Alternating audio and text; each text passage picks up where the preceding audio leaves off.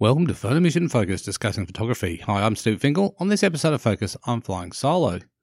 On this episode of Focus, I want to talk about photo editing, the do's and don'ts, or maybe do you have to edit every photo? Is that compulsory? Is that actually a thing? I think when people start doing photography, they people newer to photography start doing it, and they then they start getting on different forums and just start reading about stuff. They start reading about oh, you got to got to edit the photos, you got to do this, you got to do that. And I think there's a growing trend of photographers who actually not doing, I suppose, the traditional way that digital photography has kind of evolved, where people would take the photos, download them onto a computer, and then go in and do all types of edits and you know take them into Lightroom or take them into Photoshop or some of the other photo manipulation software that's available on the market and actually start changing things in the photos, you know, that type of stuff. And almost like it was a part of the you know necessary part of the process that they had to do it. You know, there's a whole generation of photographers now who basically don't own a computer that they actually download the photos onto. They, you know, a lot of the modern digital cameras have apps that you can basically just download the photos straight onto a portable device like a your phone or like a tablet or, or some other you know device like that, where you can view the photos and you know there's a lot of different I suppose programs that have evolved that allow people to go in and do some types of edits. Now, some of them are quite powerful, some of them are just very minor type editing. But it's a kind of interesting thing because there's now, I think, there's probably two camps of photographers. There's a the die in the wool, you know, download into onto the computer, you know, analyze every aspect of the picture and you know, in, and make changes in Lightroom or or whatever. And then there's the other group of photographers now who are actually kind of doing the, the least amount of work possible, like by just tucking into an app and maybe just even using an app might just have a simple feature where it's got auto enhance. You click that button and bang, they're done. That was their photo, for all intents and purposes, is edited and ready to go online or wherever they're going to do it. Because a lot of photos these days taken, their I suppose their end game for the photo is actually it ends up online. That people are putting it on social media some of those photos are used for other purposes, but a lot of stuff that's taken these days, like I said, is consumed via social media. So some of these apps and different things have actually been optimized, I suppose, with the idea that the photo that that is being processed by that software or that app is actually probably going to be intended for social media. So a lot of the, I suppose, a lot of the way that the the image turns out is going to make it look really good on one of those platforms, which I think that's what a lot of people are doing. But who's right? Like, is that real photography? If you just simply take your photo and then you bring it into Snapseed or, one of the other apps that are on the portable devices. Well, I think it's kind of like it's it's the evolving word of photography. Like everything evolves, like everything changes. Like I mean, some people still think I think that a photo has to be kind of brought into a program and scrutinized, analyzed, and tweaked and, and whatever where, like I said, there's a growing band of photographers who are probably saying, you know, I don't want to, me- I don't want to be messing with all that. That's just too much. I mean, that is a process. Like if you go out with your camera and you've captured something, whether it be you've gone out and you've done some street photography, or you've you know gone out and captured an event, or you've done something, something that you've mm, landscape or some other you know scenic place that you've gone to to photograph you bring the camera home and you connect it to the computer and you download the images and you sort through the images and then you start to bring the images into program and then you start kind of working on those images and doing various different things. And for some photographers, that's the workflow that they love and that's the workflow they understand and that's the workflow they follow. But it doesn't have to be that way. I think the thing is, I kind of I float in two camps with um, the way I process photos because Sometimes I, the whole idea of having to do too much work to a photo is just a chore. Like the joy of photography for me is, yeah, it's the chase, like going out, getting the, the thrill of the kill, going out, getting the photo to start with. The part, I suppose, that for me is less exciting is sitting in front of a computer, playing around with sliders and masks and other different things, manipulating the photograph um, that to me, that's the part that I find not as not as enjoyable, but sometimes I know it's necessary for for a result because sometimes There's times where that is necessary for some of the photos I take, but the other photos I take, that's definitely not necessary. And I, I kind of excited when I can just have a photo that basically I can share and use pretty much straight out of camera with no real changes. I mean, the only thing I tend to always just add to a photo is, is a watermark. The watermark, it's an interesting, there's a whole discussion around watermarks and their purpose, but I think it just as an identifier for, as, as you are the photographer. I don't know that so much these days it's an insurance policy to say that your photo is protected now because you've watermarked it, because we know that the software out there, which we're kind of talking about, can do an amazing job of just removing watermarks completely from a photograph. So, you know, there's no guarantee that if you have a photo that's got a watermark, that's not, I suppose for me now, that's not really the reason I watermark it. I watermark it so if people see that photo and maybe it's, you know, it pops up somewhere or whatever, that maybe they'll see the, the watermark and then they'll just know that I was the photographer of it. So it's more about just branding. It's more about just kind of putting some type of identifier on the image just to identify who the photographer was.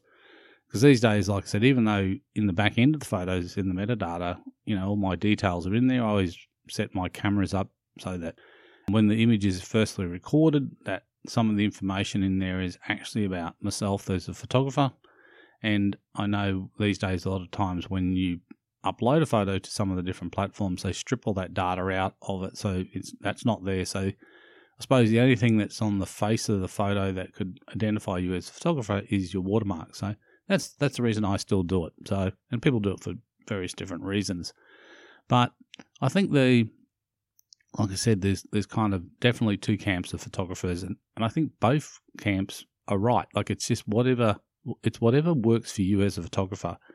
If you know that is your workflow that you just want to take the photos, you want to bring, use like the, an app that's come with the camera, and the app connects your camera to your mobile device, and you can then bring those photos in, and you can sort through those photos, and you can pick a couple of photos. That, oh, I like this one, I like this one, and you can just do some little tweaks within the in that app, and then have a photo that's ready to post online or, or even to send off to be printed or whatever. I think that's fantastic. I think that's really something that we all all should embrace all the different ways that we use photography. And like everyone uses photography differently, and that's the thing. And, and there's no one one size fits all in photography.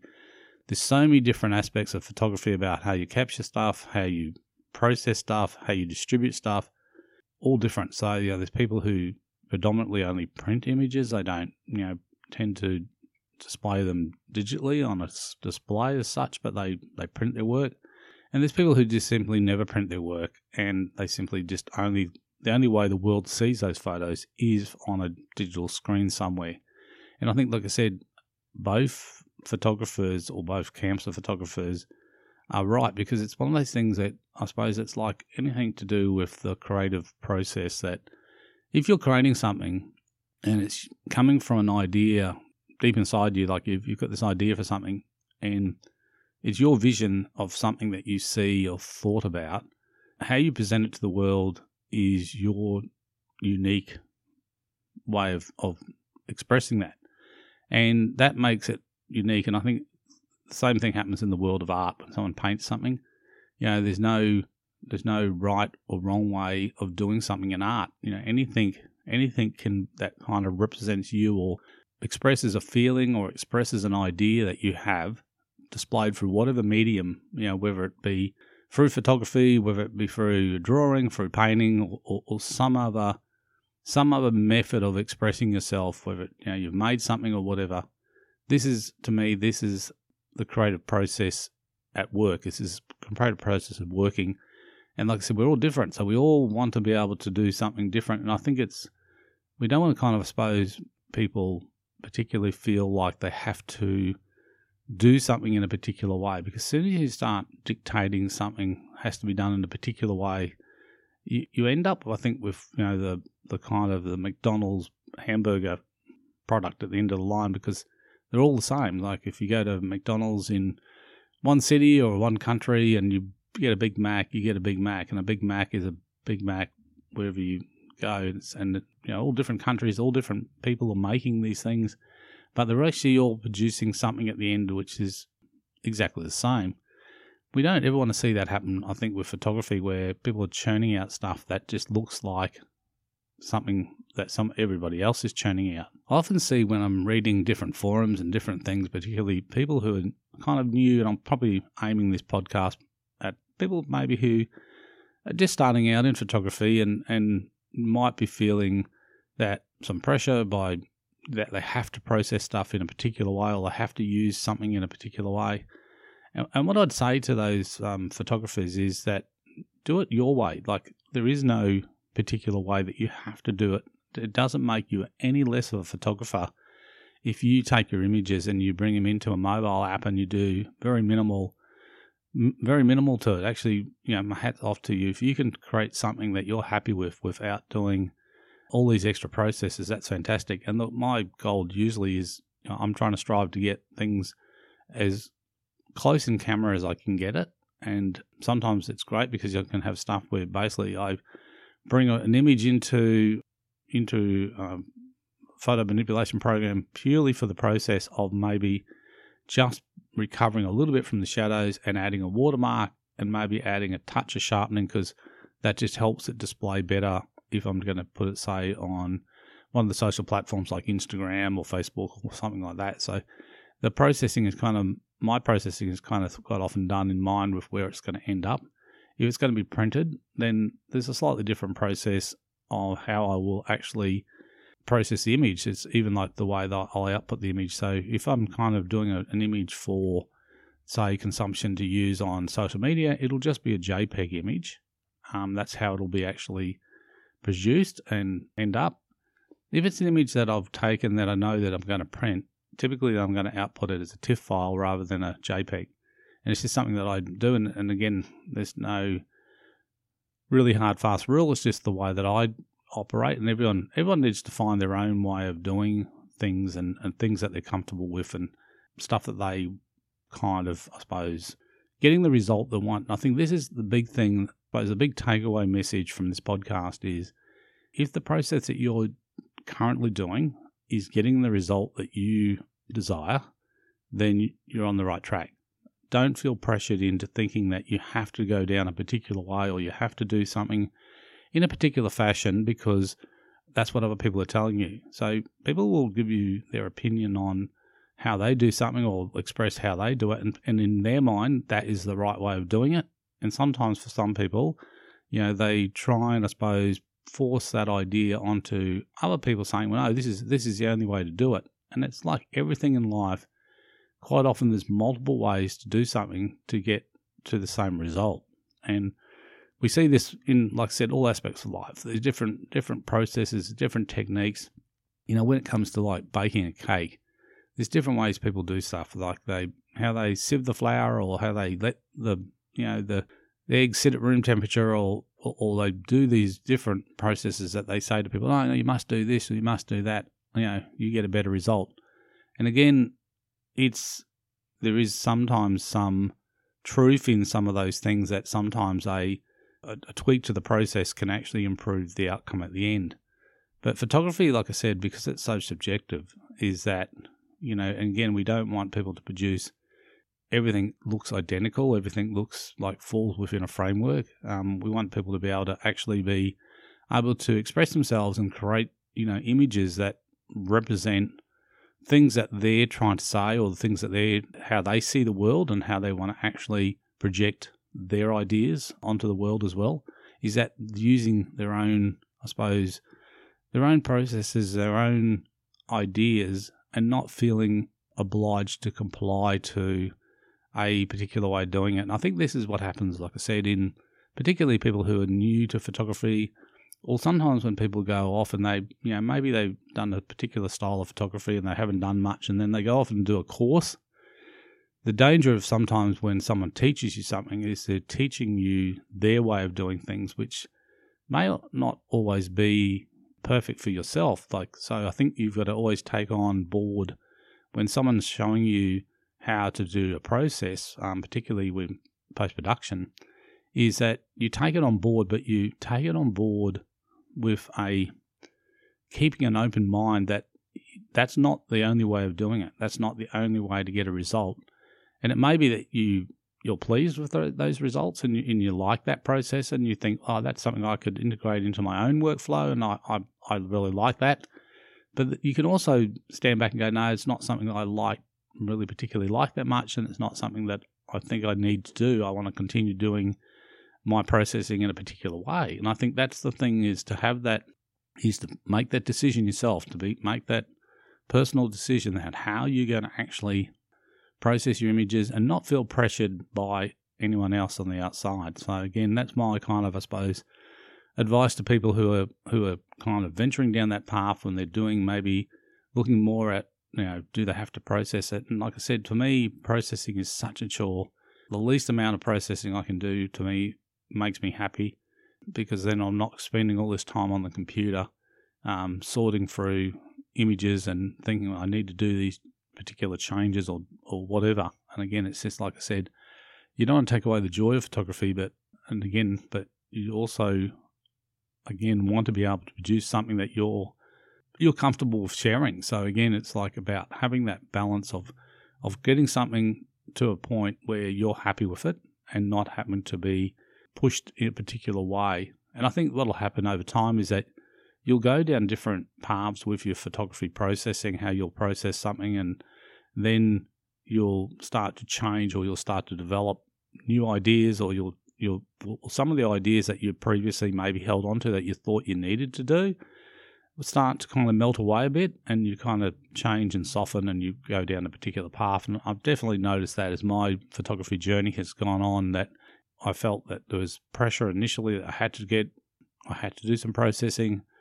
Um, so I kind of forced myself to do stuff, and then I started to realize that no, I don't need to do this. Like that's someone else's, that's someone else's ideal um, way of doing it. It's not necessarily my idea of of doing it. So again, you've got to formulate your own ideas, and whether that be, like I said, simply bringing images onto a mobile device and using a, a simple program that allows you to do a couple of tweaks, so that maybe just and uh, those tweaks may be just around things like exposure and contrast and color and yeah, we know some people love, really love color and they're pumping up the color. So there's some some apps and different presets that people do as well. So and I suppose for some people that's the the easy thing is that they'll bring an image into a program and they'll just apply a preset set of parameters to that image that will produce a particular result that sometimes becomes, I suppose, for some people it kind of becomes their signature look, um, how they process an image. And I think processing can be a part of creating your signature look if that's what you want to do. But it also can be, you know, you can also get a, I suppose, create a signature look in the way you capture your photos. And it might be the way you, the angles that you shoot at. It could be whether how you shoot the pictures, whether you shoot the pictures kind of dark and moody, you know, where they have a particular look to them, or you might shoot them in a in a light and airy way, like a you know, high key type thing. And and again, people will find their own kind of way of doing photography, and I think that's the important thing that everybody can find their way, and everyone can have their own process, and everyone's right. There is no one person who is actually doing it better than someone else. I think everyone, like I said, is at at a point where they can you know do something and get a result that they're happy with. And I think that's the, the important thing to remember is the only person that really should be that you have to please when it comes to processing or taking a photo is yourself. You don't, you shouldn't be kind of, I suppose, trying to please everybody else because someone has told you, oh, you need to do this or you need to do that. Definitely, when you're starting out, there's people that will definitely, there's some really good advice. Like people, sometimes you'll you'll miss things in a photo, and, a photo might be more powerful if it's presented in a slightly different way, and it could be through a crop or it could be lightening a particular part of, of the image. And again, that's the learning process of just learning about, I suppose, photography. And, you know, one of the things about photography is that um, when we look at an image, we, we tend to get drawn to the lighter parts of the image first.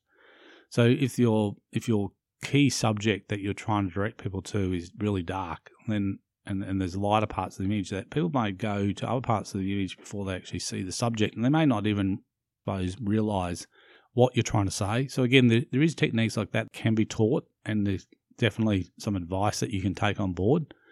But again, if it's producing something that you're happy with and something that you're seeing, like your vision is being kind of recognized within that in that image, then you're on the right track. That's the thing you want to do. You don't want to be, like I said, we don't want to make a whole lot of photographers all doing the same stuff, all feeling obligated to produce something in a particular way. And I think what used to happen back in the days of studio photography, that studio photography did kind of go down a path where it did look, you know, photos did look very, very similar. Studios kind of had a formula for lighting and a formula for processing. Um, and they produced a whole lot of pictures. And when you look at different areas of photography, you see these pictures all look very similar. They have all similar traits to them. Today, we've got such diversity in the way people present photos and capture photos it's fantastic to see all this diversity. And it's exactly the same that used to happen in, the art world with with paintings. Like you'll see such a diversity of different techniques and different, you know, use of color and different you know uses of of mediums and how people have actually been able to use those to create artworks and again we're starting to see this like i said more and more now in photography and like i said i think people need to particularly like people starting off or, or people who are just kind of i suppose getting more into photography maybe you're a casual photographer and you've been shooting for many years but you're just kind of now starting to you're starting to kind of get making it more of a, a more of a thing that you're really kind of getting into and again, trying to just find your own spot and trying to find your own, you know, comfort point where you can actually take something that you kind of enjoy and keep it enjoyable. Don't let it kind of get out of control. So, on this episode of Focus, I've been talking about, I suppose, processing and the need for processing, not being pressured or not being feeling like you have to process everything that you shoot, like it has to come in and do something to it. There's times, like I said, where there's photos that I've been, you know, super happy with that have just been pretty much straight out of camera, other than a watermark being added to it. That to me is the joy of photography. When you can create that for me, that, that's my happy, I suppose, my happy time when I can do that.